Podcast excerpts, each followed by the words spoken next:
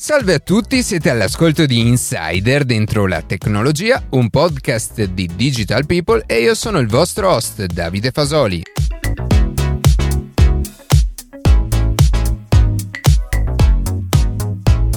Oggi parleremo di wearable devices, ovvero tutti quegli oggetti tecnologici come bracciali, visori ed esoscheletri che si interfacciano direttamente con il nostro corpo. Prima di passare alle notizie che più ci hanno colpito questa settimana, vi ricordo che potete seguirci su Instagram a @dentrotecnologia, iscrivervi alla newsletter e ascoltare un nuovo episodio ogni sabato mattina su Spotify, Apple Podcast, Google Podcast oppure direttamente sul nostro sito.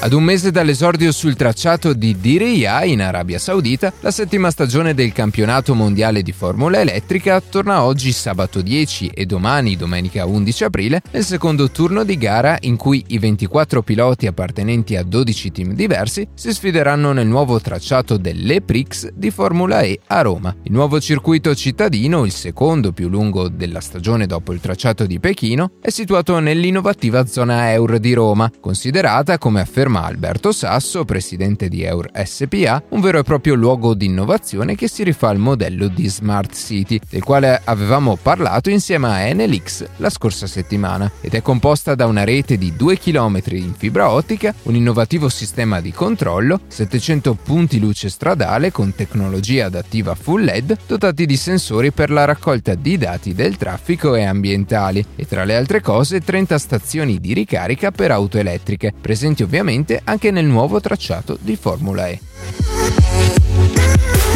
In questi giorni ha fatto scalpore la notizia di un furto di dati ai danni di Facebook nel 2019. Online, infatti, sono gratuitamente disponibili i dati personali di più di 533 milioni di utenti, di cui 36 milioni di utenti italiani. La lista comprende nome, cognome, sesso, città, data di nascita, numero di cellulare e in alcuni casi anche l'email. Come dichiarato da Facebook, tuttavia non si è trattato di un attacco ai suoi server. Facciamo un po' di chiarezza. Nel 2016 Facebook introdusse una funzione che permetteva di cercare gli amici tramite il numero di telefono presente nella propria rubrica. Agli hacker dunque è bastato semplicemente creare una lista di miliardi di numeri di telefono, esistenti e non, e tramite le librerie proprio messe a disposizione da Facebook è stato possibile associare milioni di questi numeri ai relativi proprietari, anche di account che su Facebook non esistono. Una fuga di dati di cui Facebook non si dichiara colpevole. Di fatto, però, anche a seguito di diverse segnalazioni, il social network ha lasciato aperta una falla nelle sue funzionalità, per la quale ora i dati di milioni di utenti sono disponibili a tutti. L'applicazione Dov'è di Apple, che fino a qualche giorno fa permetteva di localizzare tutti i dispositivi del brand, anche senza una connessione internet, abiliterà nel prossimo aggiornamento software questa funzionalità agli sviluppatori di hardware esterni, permettendo quindi di raccogliere in un'unica applicazione tutte le persone che hanno dato il consenso per essere localizzate, come i propri familiari, e anche gli oggetti abilitati o ai quali abbiamo associato un tracciatore di posizione. Il motivo per cui non è necessaria una connessione a internet è possibile grazie alla crowd location, che utilizza il Bluetooth a bassa energia, in modo totalmente anonimo e sicuro, per segnalare la posizione di un oggetto a tutti gli altri dispositivi in ascolto, di chiunque presente in un range di 80 metri. Il punto di forza dell'offerta di Apple sta nel fatto che più alto è il numero di persone che partecipano, migliori sono la precisione e il funzionamento. Nei prossimi mesi il numero di dispositivi verrà ampliato e tanti altri partner sono pronti ad aggiungere ai loro dispositivi la funzione Dov'è, tramite aggiornamento o sui nuovi prodotti.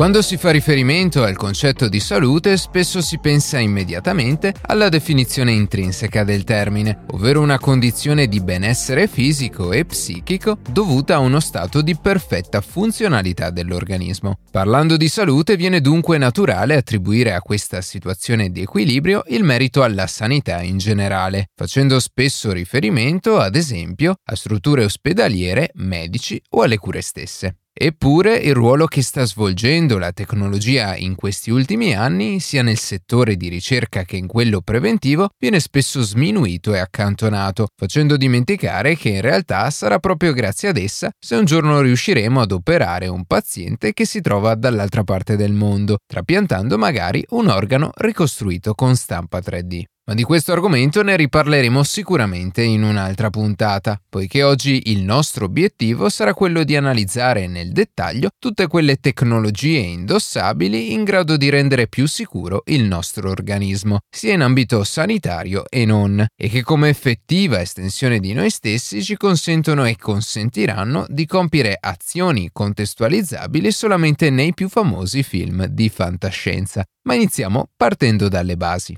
Il mercato attuale dei wearable devices, i dispositivi indossabili, secondo quanto riportato dall'International Data Corporation, sta registrando una costante crescita in diversi paesi di tutto il mondo, per ragioni legate principalmente al calo generale dei prezzi delle tecnologie, alla stagionalità e sicuramente alla recente crisi sanitaria, che ha comportato una riduzione delle spese per viaggi, ristoranti e altre attività a scopo ricreativo a favore di prodotti elettronici di consumo. In effetti, nell'ultimo trimestre del 2020 le spedizioni totali di dispositivi indossabili hanno raggiunto i 125 milioni di unità distribuite, in cui tra le principali multinazionali che operano in ambito tech troviamo leader come Apple, Samsung, Huawei, Xiaomi e così via. Tuttavia, per riuscire a concretizzare il successo di questo fortunato settore, i cui numeri effettivamente potrebbero dire tutto e niente, è sufficiente analizzare le principali applicazioni che questi dispositivi sono in grado di fornire nei vari contesti della vita reale. Attualmente, infatti, grazie al progresso tecnologico si è passati in pochi anni dall'utilizzo di ingombranti computer con ridotta potenza di calcolo ad oggi in cui l'impiego di potenti strumenti portatili o indossabili è ormai la normalità.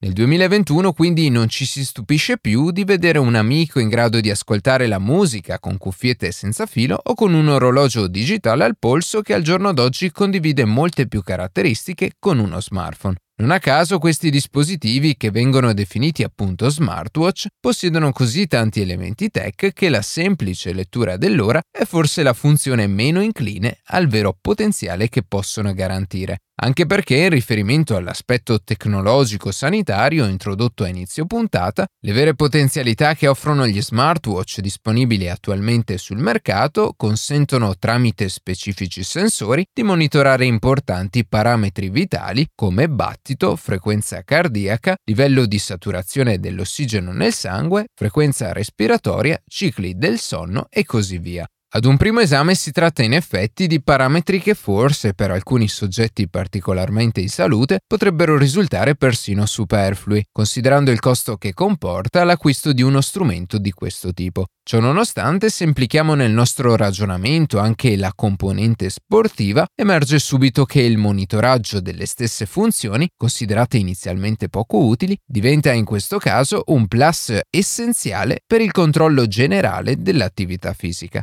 Com'è possibile? Semplice. Il nostro orologio digitale, che in questo caso funge tra le altre cose anche da fitness tracker, tramite sensori per la rilevazione del battito, GPS e accelerometri, riesce in maniera più o meno precisa, a seconda del costo e del tipo di smartwatch, a stimare le calorie consumate durante l'attività, fornendo così dati essenziali a tutti coloro che intendono gestire efficacemente il carico d'allenamento. Infine, tra le altre funzioni che hanno di fatto consolidato nel mercato questi dispositivi, troviamo la gestione attiva delle notifiche, la possibilità di pagare tramite NFC ed effettuare ricerche su internet. In generale, poi, un appassionato di sport e naturalmente di tecnologia non si farebbe mai mancare, oltre ad uno smartwatch, nemmeno un paio di cuffie o auricolari wireless da abbinare al primo. In questo modo, soprattutto se i due dispositivi rientrano nello stesso ecosistema, si arriverà ad aumentare l'efficienza comunicativa tra le due parti.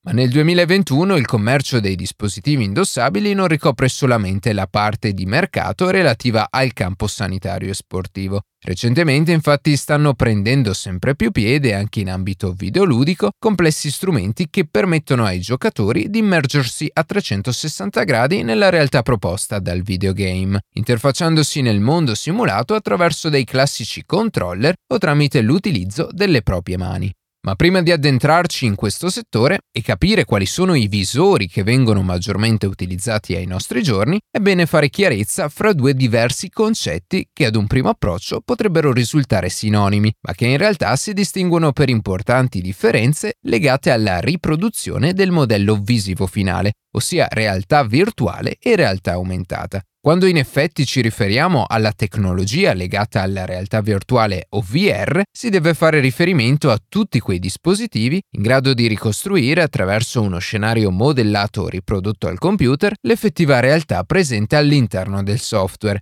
Invece, seppure con alcune caratteristiche in comune, le differenze che contraddistinguono il secondo modello simulativo, riferito alla realtà aumentata o AR, risiedono essenzialmente nella sovrapposizione di particolari ologrammi come testi, immagini o modelli 3D in ciò che effettivamente vediamo intorno a noi. Tornando al primo caso, i dispositivi che sfruttano la realtà virtuale grazie ad apposite lenti che riproducono l'area di interazione arrivano a garantire un campo visivo che varia tra i 100 e i 110 gradi, mentre fra i vari sensori presenti all'interno di questi strumenti troviamo giroscopi, accelerometri e magnetometri per rilevare i movimenti che compie la testa dell'utente. Il tutto con una frequenza di aggiornamento delle immagini compresa fra i 60 e i 120 frame per secondo. Questa caratteristica si è rilevata poi di fondamentale importanza nella risoluzione del problema legato al motion sickness, ossia quel disturbo di cui soffriamo quando si avverte la differenza tra un movimento aspettato dal nostro cervello e quello reale, ma che nel caso dei vecchi visori il gesto simulato dal software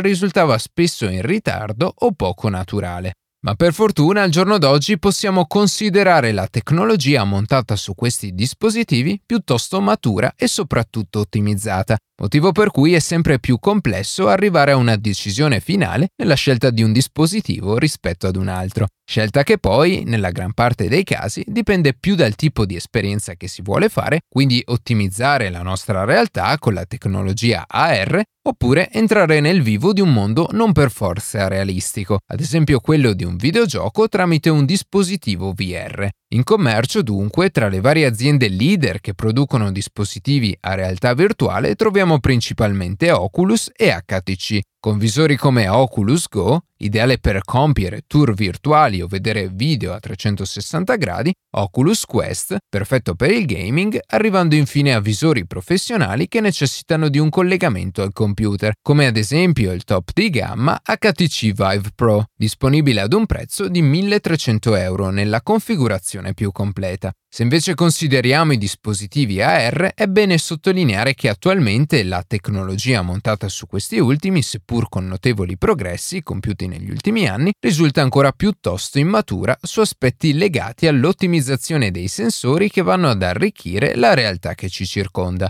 Nonostante ciò, possiamo evidenziare diversi successi come il fortunato gioco Pokémon Go, che grazie alla fotocamera presente sullo smartphone consente di catturare i vari protagonisti del videogame in ogni punto della zona in cui ci troviamo. Mentre invece tra i visori attualmente in commercio troviamo ad esempio il costoso Microsoft HoloLens 2 che per €3.500 consente di interagire con l'ambiente che ci circonda tramite gesture particolari, oppure il visore Realware MT1, ideato principalmente per l'ambito industriale. Come abbiamo appena constatato, di dispositivi indossabili di consumo ne esistono veramente di tantissime tipologie. Se partiamo infatti da semplici indossabili come smartwatch, auricolari e cuffie Bluetooth e visori, arriviamo infine a dispositivi più complessi e non accessibili per chiunque, come protesi artificiali, chip ad interfacce neurali come Neuralink di Elon Musk, esoscheletri e così via. E in quest'ultimo caso è sicuramente interessante analizzare le numerose e crescenti applicazioni degli esoscheletri sia in ambito biomedico, per la riabilitazione dei pazienti, e sia in ambito lavorativo, inteso come mezzo per ridurre i carichi e migliorare la sicurezza degli operatori.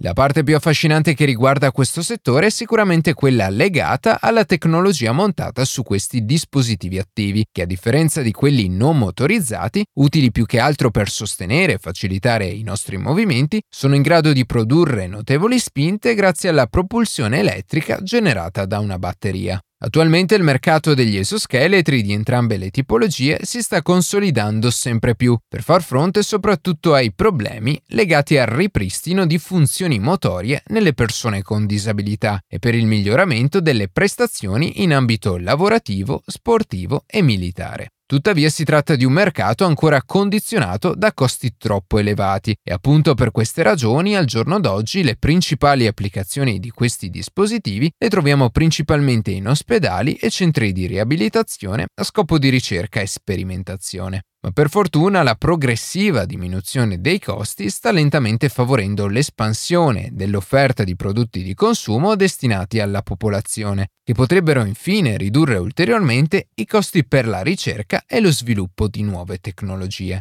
Una previsione della società di ricerca Technavio ha dimostrato infatti che il mercato degli esoscheletri impiegato in ambito medico è destinato a crescere di circa 290 milioni di euro, il periodo compreso fra il 2020 e il 2024, il quale già negli ultimi 2 anni ha trovato un effettivo riscontro nella realtà, con le migliaia di persone che sono riuscite finalmente ad affrontare con più facilità le conseguenze di lesioni fisiche e che hanno fatto della tecnologia un'estensione del proprio corpo.